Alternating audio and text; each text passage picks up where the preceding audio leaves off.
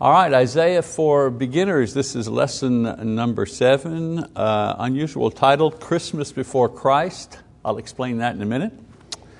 Uh, so this morning I'm going to look at uh, Christ's birth from an Old Testament prophet's uh, point of view. Uh, you know, we usually look at the uh, event of Christ's birth as something that happened in the past.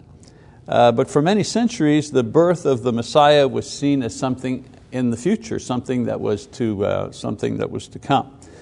So let's go back in time and examine what this great event meant for those who saw it as something to hope for somewhere uh, far into the future, rather than celebrate it as a past event. And that's why this lesson is called Christmas before Christ. Uh, well, the Old Testament period we're going to look at uh, is the time of Isaiah, uh, happens to be the prophet that we're studying.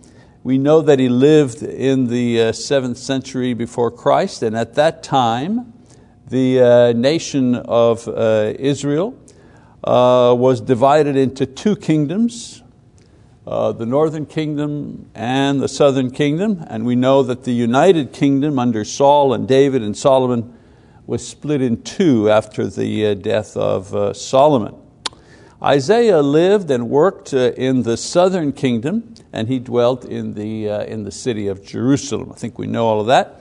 Uh, he was from uh, an influential family as well as uh, he was highly educated. his name meant God is salvation and he served as the preacher for the royal family throughout the reigns of several kings that we have talked about, including King Uzziah, uh, when he began his ministry, King Jotham, King Ahaz, and then finally King Hezekiah, all kings in the uh, southern kingdom. Now, Isaiah made many prophecies uh, concerning what would happen to Judah, the southern kingdom, within a century's time, and history verifies that all of his prophecies came true exactly as he said they would. Uh, he made other prophecies that spoke of events beyond, uh, say, a hundred years, as well as prophecies uh, that spoke of the, uh, the end of the world. One such prophecy was given as the entire region was going through a severe crisis. When I say one such prophecy, I mean one prophecy uh, dealing with events that would happen uh, within a hundred years or so. Uh, Isaiah had predicted that the northern kingdom would be destroyed and the people taken into captivity. And this took place shortly after, as Assyria came in and conquered the northern kingdom and scattered its people throughout various nations. And that took place in 721 BC. So that was a, a kind of near future prophecy that uh, Isaiah made that came true. In addition uh, to the prophecy about this terrible event, Isaiah also makes another prophecy saying that despite this region's terrible defeat, there would come from it one day a wonderful Savior who would give it honor before the world, and that was a prophecy long into the future. We read about this in Isaiah chapter 9, verse 6 and 7. It says, uh, For a child will be born to us, a son will be given to us, and the government will rest on his shoulders. And his name will be called Wonderful Counselor, Mighty God, Eternal Father, Prince of Peace.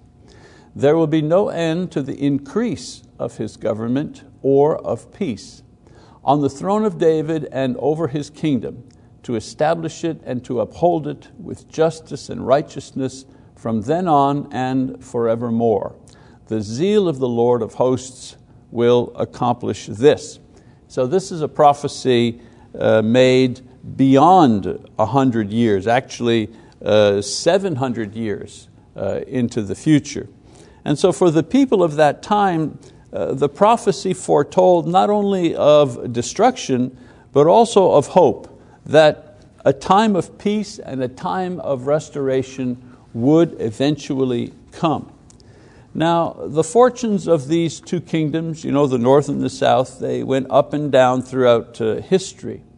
The, uh, the northern kingdom was never restored, and eventually it became the dwelling place of a, a mixed race of people called the Samaritans, who uh, hated and were hated in turn by the Jews of the southern kingdom because they were a mixed, uh, mixed race, partly Jewish, uh, partly of another race, depending on which nation they had been uh, sent off to. The southern kingdom itself was defeated and destroyed, and its people were carried off into captivity in Babylon in 587 BC. And they did return 70 years later, a small remnant, to rebuild the city and to rebuild the temple, but they never regained the old glory and wealth that they had had under Solomon. All of the prophecies that Isaiah made about their military and their political futures were fulfilled except this one concerning the child that was to be born. You know, the wonderful counselor, that prophecy was not fulfilled. As time went by, those who longed for the Messiah, spoken of by many of the prophets, including Isaiah, looked to this particular prophecy to indicate the great joy experienced when the Messiah would eventually come. And so much of their hope uh, was tied to this particular prophecy. Now, of course, Jesus didn't celebrate Christmas in the Old Testament, but the thought or the anticipation of the birth of the Messiah did bring the Jews joy, uh, like it gives us joy, uh, for several various uh, reasons that were particular to them.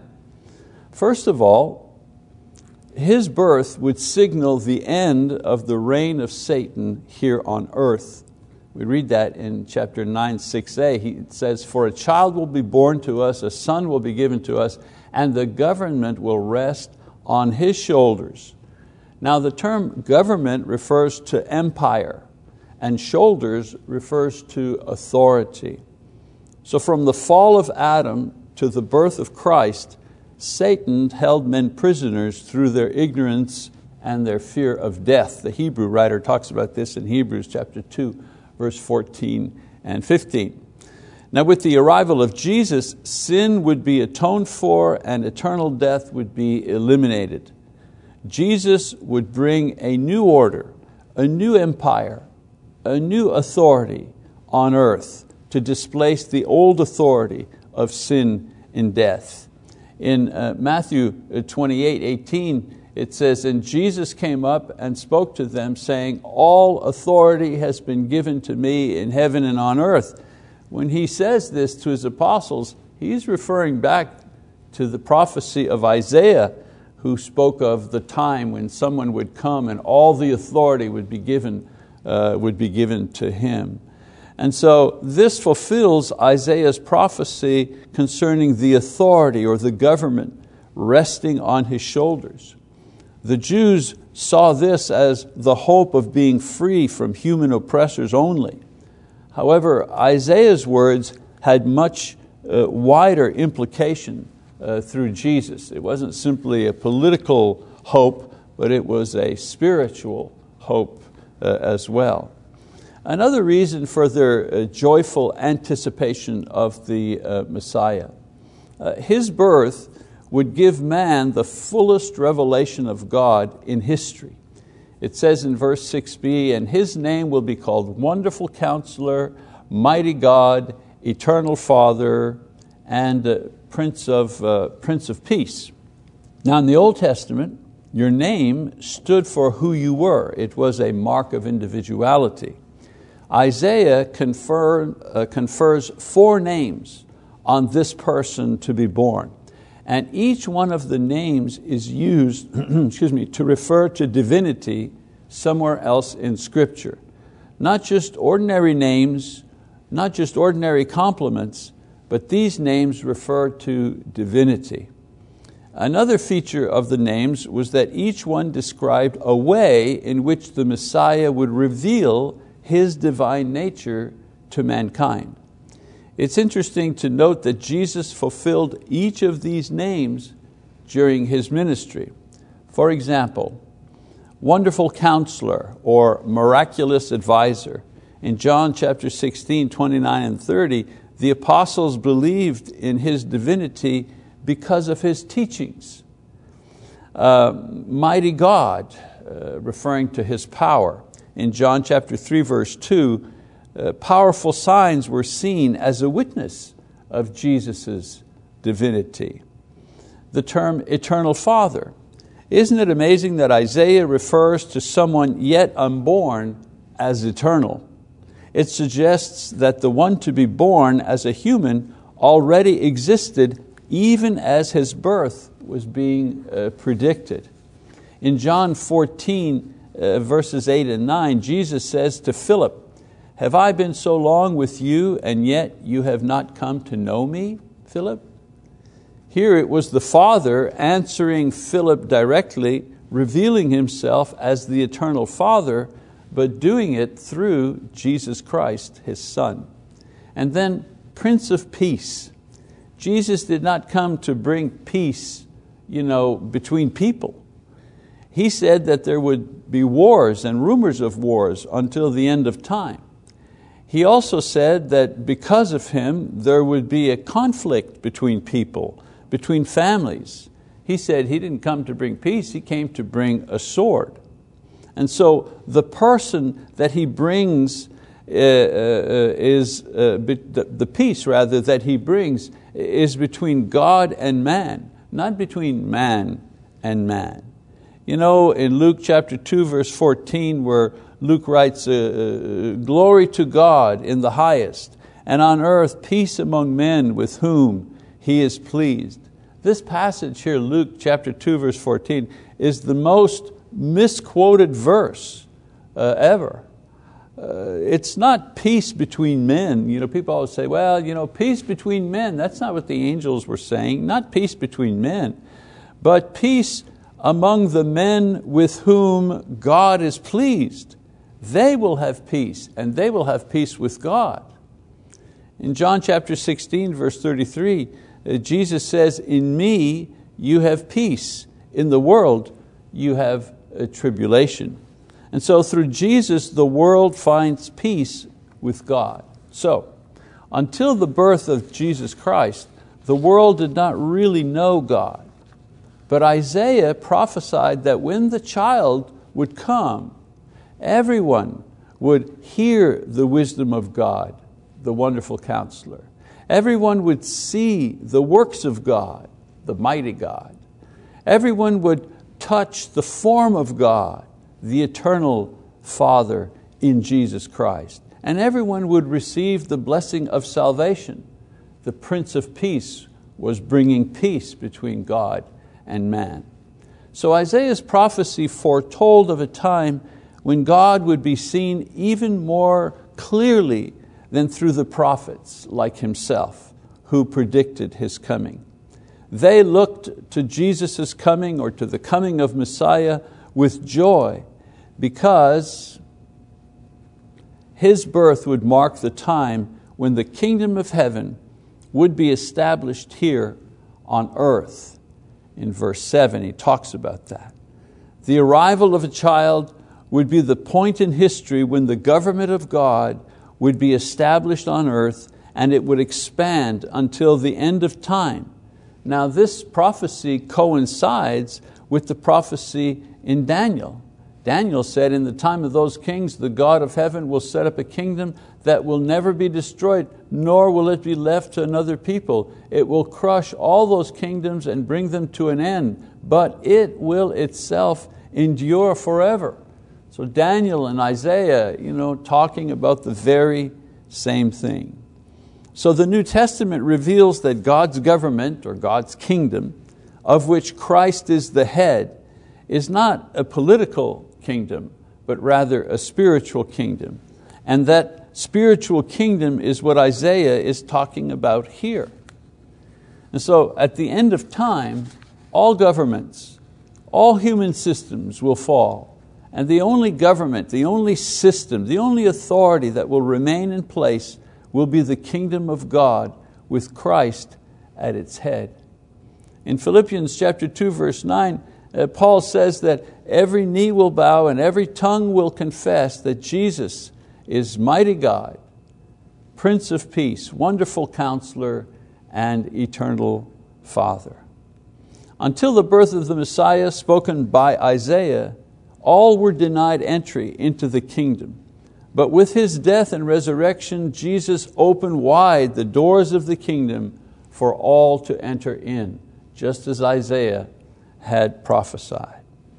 So the point of the lesson here is that there were legitimate reasons to rejoice at the birth of Christ long before any, quote, Christmas holiday was ever conceived or, or celebrated. Although the anticipation of gift giving and receiving is fun, and there is a spirit of benevolence that exists even in the most cold-hearted organizations at, you know, at Christmas time, the true reasons for joy are not found here. The true reasons have nothing to do with money or traditions. They are quite biblical in nature. His birth is a cause of joy because, as Isaiah puts it, his birth signaled the end of the old regime of sin and death and the beginning of the new authority dealing with people through grace and love, not law and perfectionism. His birth opened our eyes to see God in a way that we would never see Him before. God is now merciful Father and not angry judge. And His birth brought the glorious kingdom of heaven to earth and opened the door for all those who believed and are baptized to enter in, not just for a special culture or for a special rank or gender, but all are welcome to enter in uh, to the kingdom uh, of God on earth.